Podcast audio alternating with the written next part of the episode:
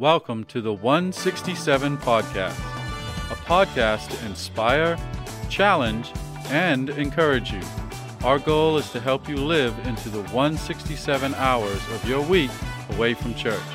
And now, your host, Shannon Patterson. Hey, Porch Community, and welcome to episode 72 of the 167 podcast. I'm Shannon Patterson, the lead pastor here at the Porch Community Church, with my friend, our media pastor, Josh Harrell. Hello, Josh. Hey, Shannon, how's it going? Uh, I want to be like a fly on the wall or a I don't know, a fly in a car. I don't know if that anyway, when someone's listening to this and they hear us do that opening thing, if they're just like, Ugh, or if they're like, we'll, I don't know. I, I have heard that Will Steinberg said if I don't do it every episode, he's just going to shut the episode off. okay, well, Will, this one's for you. so, yeah, we're in episode 72. We're doing our special Holy Week, as we're calling them, Devisodes. They are devotion episodes. And we are on Thursday, April 14th of Holy Week, also known as Maundy, Thursday. Do you know any reason for no, that? No, as soon as I was about to say I should know it if I were a good Methodist, but Where's Diane when you need her? I know. I remember when I first heard about Maundy Thursday because I grew up Catholic. You'd think I'd know, but I didn't. And then I heard about it, and I was like, Monday Thursday? What? I don't understand. Why does? Why are we talking about Monday on Thursday?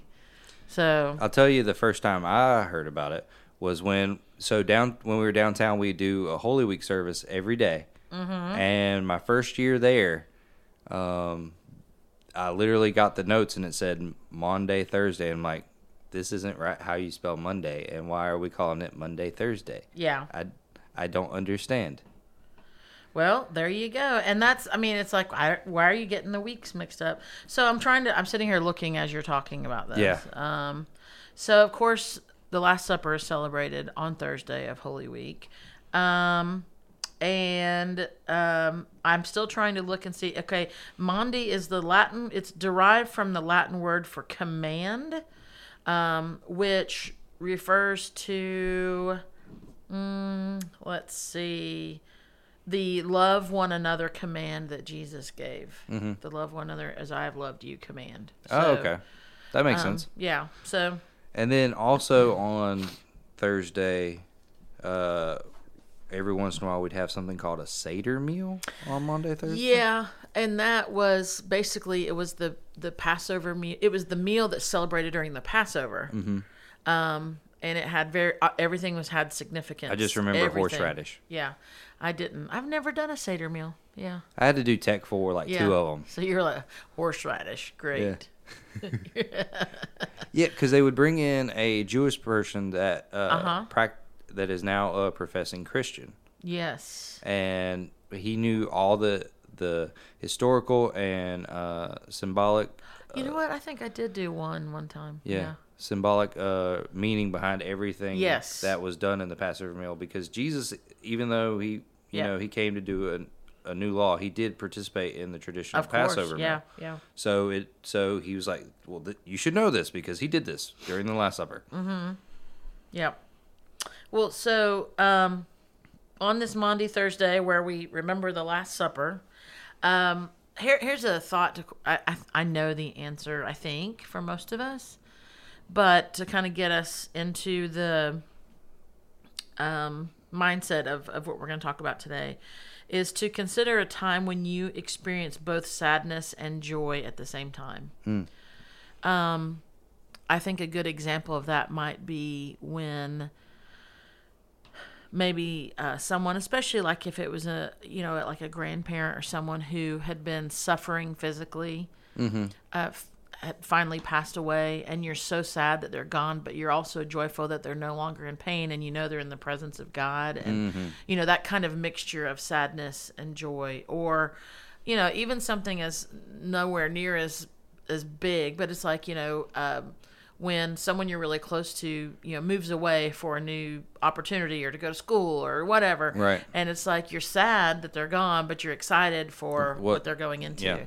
Um, being uh, single until I was 38, I would say I had some of those moments of go, like when some of my friends would get married, and I'd be like, I'm sad because I know that our relationship's going to be a little different now. Ooh, yeah. But I'm also happy for them because they are, you know, getting married and, and moving on. So, um, but so there's this this kind of in between of sadness and joy, and and Paul actually describes that feeling really well in Second Corinthians uh, chapter six verse ten, when he says that um, the servants of God, he says our hearts ache, but we always have joy. So here, even Paul's talking about there's a, a heartache and yet joy at the same time. And a lot of Holy Week actually is like that. A lot of Holy Week is both heartache and joy because as believers we we should find that we're both we're that we're sorrowful and joyful Mm-hmm. as we're reminded of all that Jesus did and accomplished uh, all that this week represents there should be some sorrow Yeah. um, and there should be also some joy knowing what he's coming to establish because the sorrow being like that that he had to do it mm-hmm. and that our sin was part of that mm-hmm. reason you know But isn't that like one of the toughest things to do is to find joy in such a sad moment? Like true joy? Yeah. Because like I like you're talking about these examples and I Mm-hmm. can think of times I faked it. yeah But and then but the ones where it's true joy in those sad moments Mm-hmm. are very very rare and the best I can think of only come from Jesus.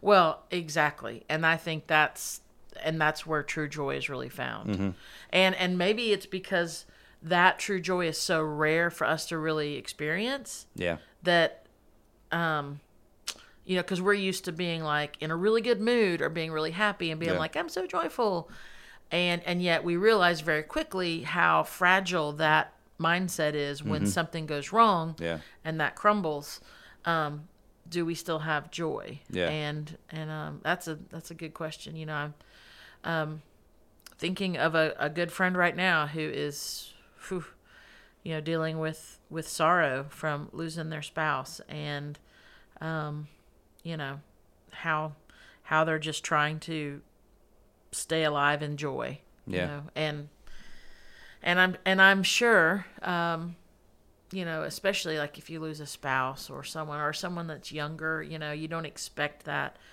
um i'm sure that the definition of joy uh is different after Oh, an experience like that Mhm. so so here's paul um writing in second corinthians about ache heartache and joy. And and with holy week being like that too um and realizing all that jesus has accomplished you know jesus said these words. He said these at the last supper. Um you can find these uh, again I, I keep referencing every day in our devisodes um, matthew mark and luke. So in matthew 26 or mark 14 or luke 22 uh, you find a version of of jesus saying this is my body. And then he broke bread and he gave it to his friends.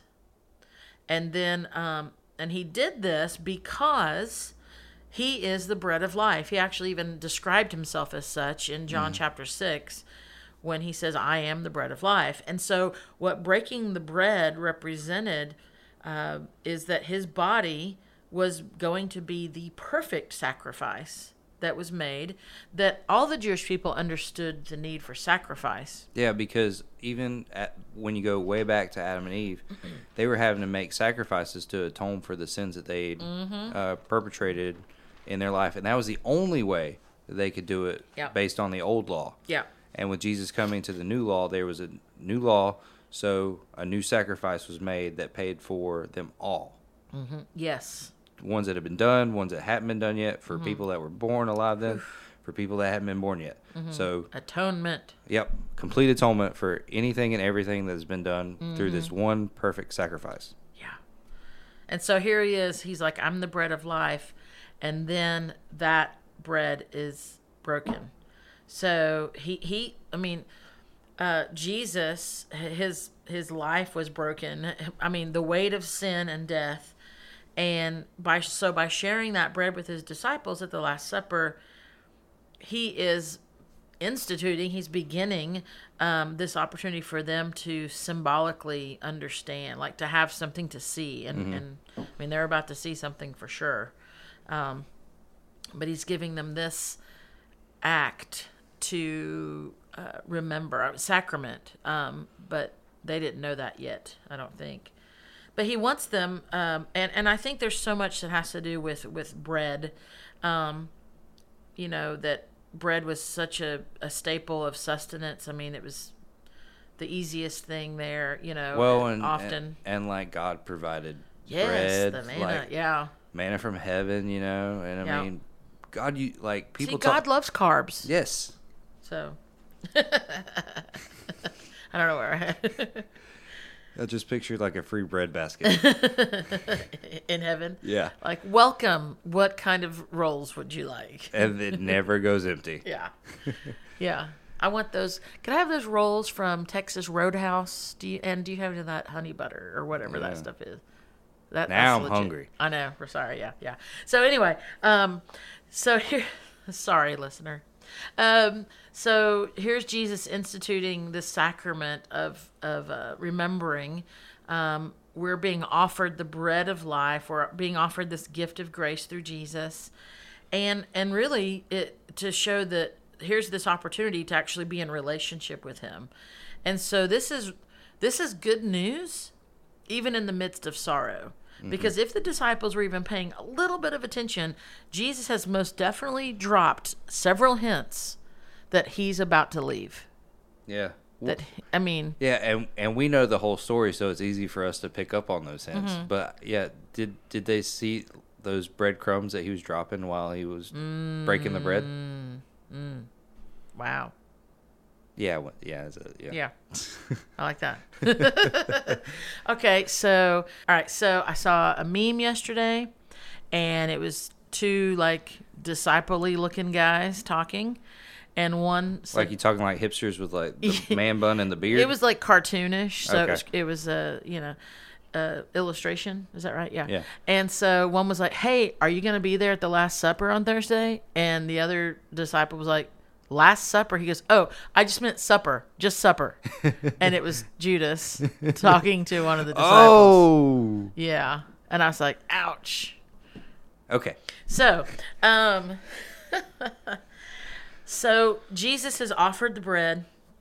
He's offered this. Um, it's imagery for his disciples. He's told them to remember it. Of course, I mean, think about this. That meal, Josh. Uh, all twelve disciples, Mhm. because Jesus even served communion to Yeah. Judas, or shared the bread and the wine with Judas Mhm. those 12 and then 11 eventually they, they add someone back in um, we celebrate communion today because 12 people in first century jerusalem shared a meal together Mhm. that's that's crazy to stop and think about Yeah, I mean, like what other practices from first century Jerusalem Mm-hmm. have made it into the zeitgeist of the modern world? yeah yeah and it's, of course it's only it's yeah, only Christian things. that's true yeah That's it. yeah Like how how impactful is and known like is there you know what sure there might be some pagan weirdness Yeah, yeah. but like like known Like- in like the just the normal of everyday life even if you're not a believer the second most know. recognizable symbol in the world is the cross. yeah Yeah. First one is the American flag, but the second most recognizable. really i didn't yeah, know that i mean kind of yeah the and even like the uh you know like the the painting of of the last supper Yeah. you know like that is a known Yeah, I mean, it, it's it's even if you aren't a Christian, it is incredible the impact and influence that someone from first century Jerusalem had Mm-hmm. on the world as a whole for over two thousand years. yep yep like that's incredible, yeah and that that should make you go. that's god you know, that should make you go. I should dig into this. yeah there's there's there must be something. There must be this something that is worthwhile yeah for because sure th- nothing else has done that. yeah Period. Well, and I think what so the next thing we mention here, so they've they've shared the bread. Well, now Jesus offers them the cup, mm-hmm. and he calls it not just a cup, but he says, This is my blood of the new covenant. Yeah. Again, you can read this in Matthew 26, Mark 14, or Luke 22. This is the blood of my covenant. And he is going back to, I mean, his disciples knew what covenant meant. Um, this was this was Jewish language. This was Jewish reference that If- they knew. If you want to learn more about covenant, we do have an episode on covenants of this in this podcast. I can't remember exactly what episode, but we we dive into uh, the significance and how important using the word covenant instead of promise and all that good stuff is. So Yeah, I wish I could remember that episode right now. I'm just not very good at it. yeah. You could go and listen to episode Fifty-five. and and find more out about covenant. So when Jesus says this is my the blood of my covenant, he's referring to Jeremiah 31 especially because the prophet Jeremiah spoke of God making a new covenant with his people and he's referring to these moments. I mean this is prophetic stuff. Um, of course there was the covenant that was established um, but it's like like Jeremiah prophesied that this new covenant was going to come through Jesus. And so here we have this meal. It would be the last one under the old covenant Right. where God requires animal sacrifices to atone for sin. And so before that week is over, um, sacrifices and Passover lambs would no longer be required. So if you were in the Passover lamb, well, it would no longer be required. It was still being done because if you didn't believe uh, in Jesus, you continued on. But from that point forward, the sacrifice of animals or the most unblemished animal you could find was no longer necessary because you have Jesus, the Lamb of God, and he was about to, to die for the sins of the world. Uh, we read about that the the Lamb of God in Exodus 24, um, but it would be Jesus's blood that pays that price, pays that penalty, his death that atones for our wrongs once and for all, like you said a moment ago, Josh. And and for me, it it it's not lost on me that he honors the old covenant one more time before he establishes Yep. the new covenant. For sure. Yeah, Yeah. he wants to he wants to yeah, link them. Like like it, it's like this is this is my father's doing, and now I'm here to fulfill what he said I was coming to do, mm-hmm. and this is it.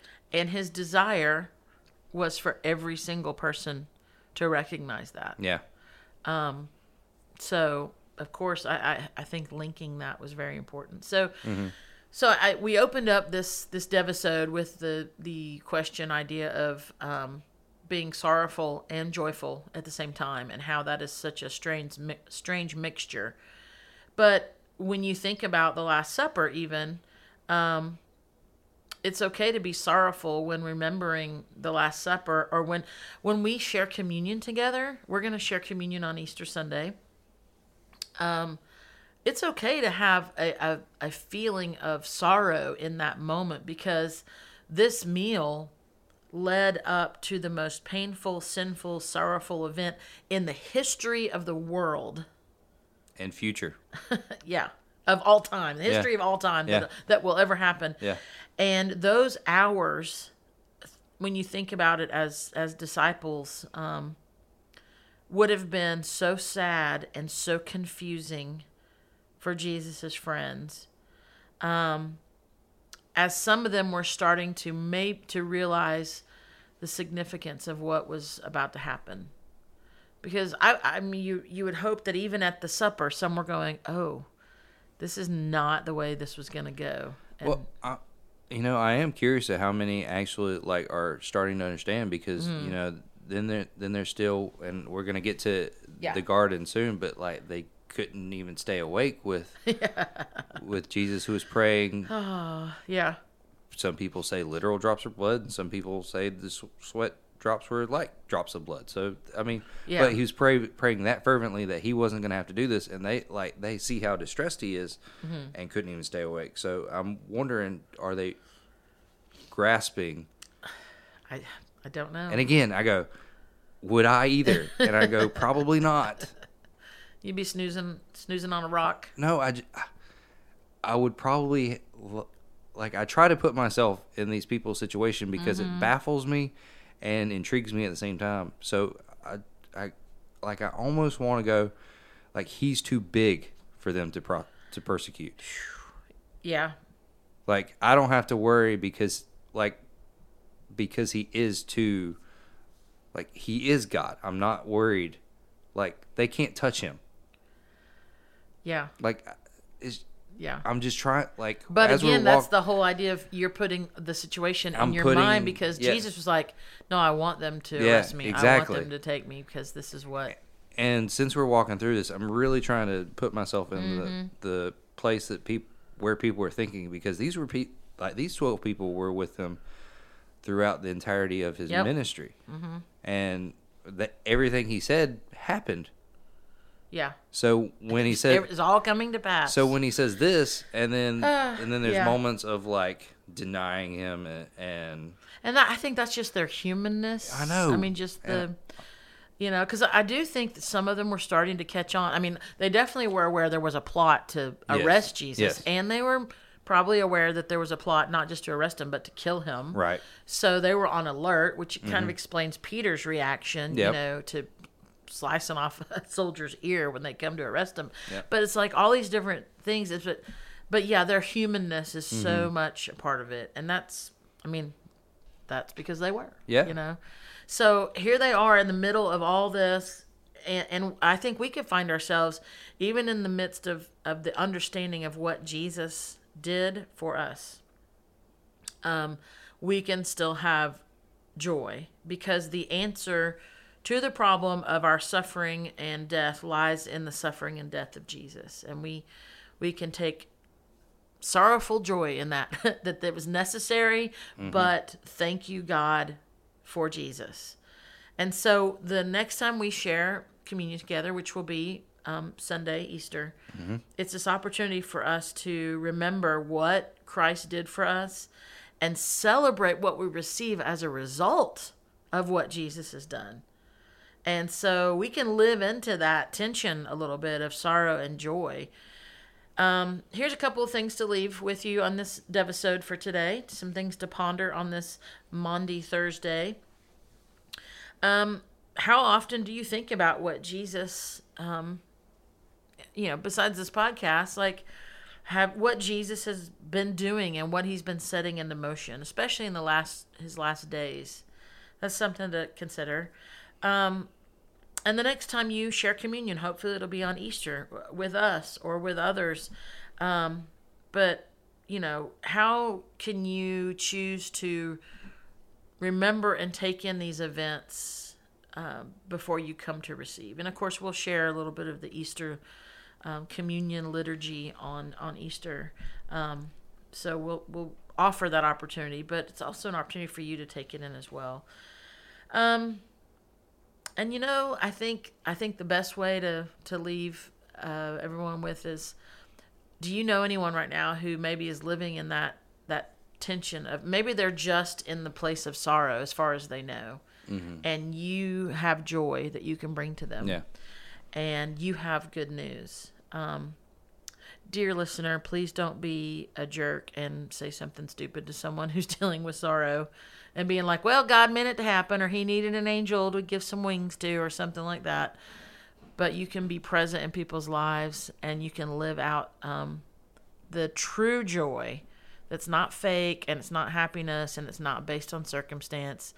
It's based on the fact that Jesus Christ has given us new life and He's atoned for our sins and we can be new creations. And when you live that out, that's joyful and, and that's something to offer to someone who's in need of that today. So I hope you'll consider that on this Maundy Thursday of Holy Week.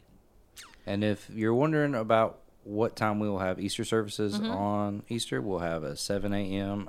Uh, sunrise service, Mm-hmm. and then our normal 9:30 and 11 o'clock services. Yep. Um, There, there is a seat for you. Yes.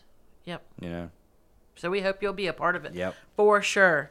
Hey, thanks for being here with us, uh, listeners, and we look forward to talking to you soon and seeing you on Easter Sunday. See you. Bye. Bye.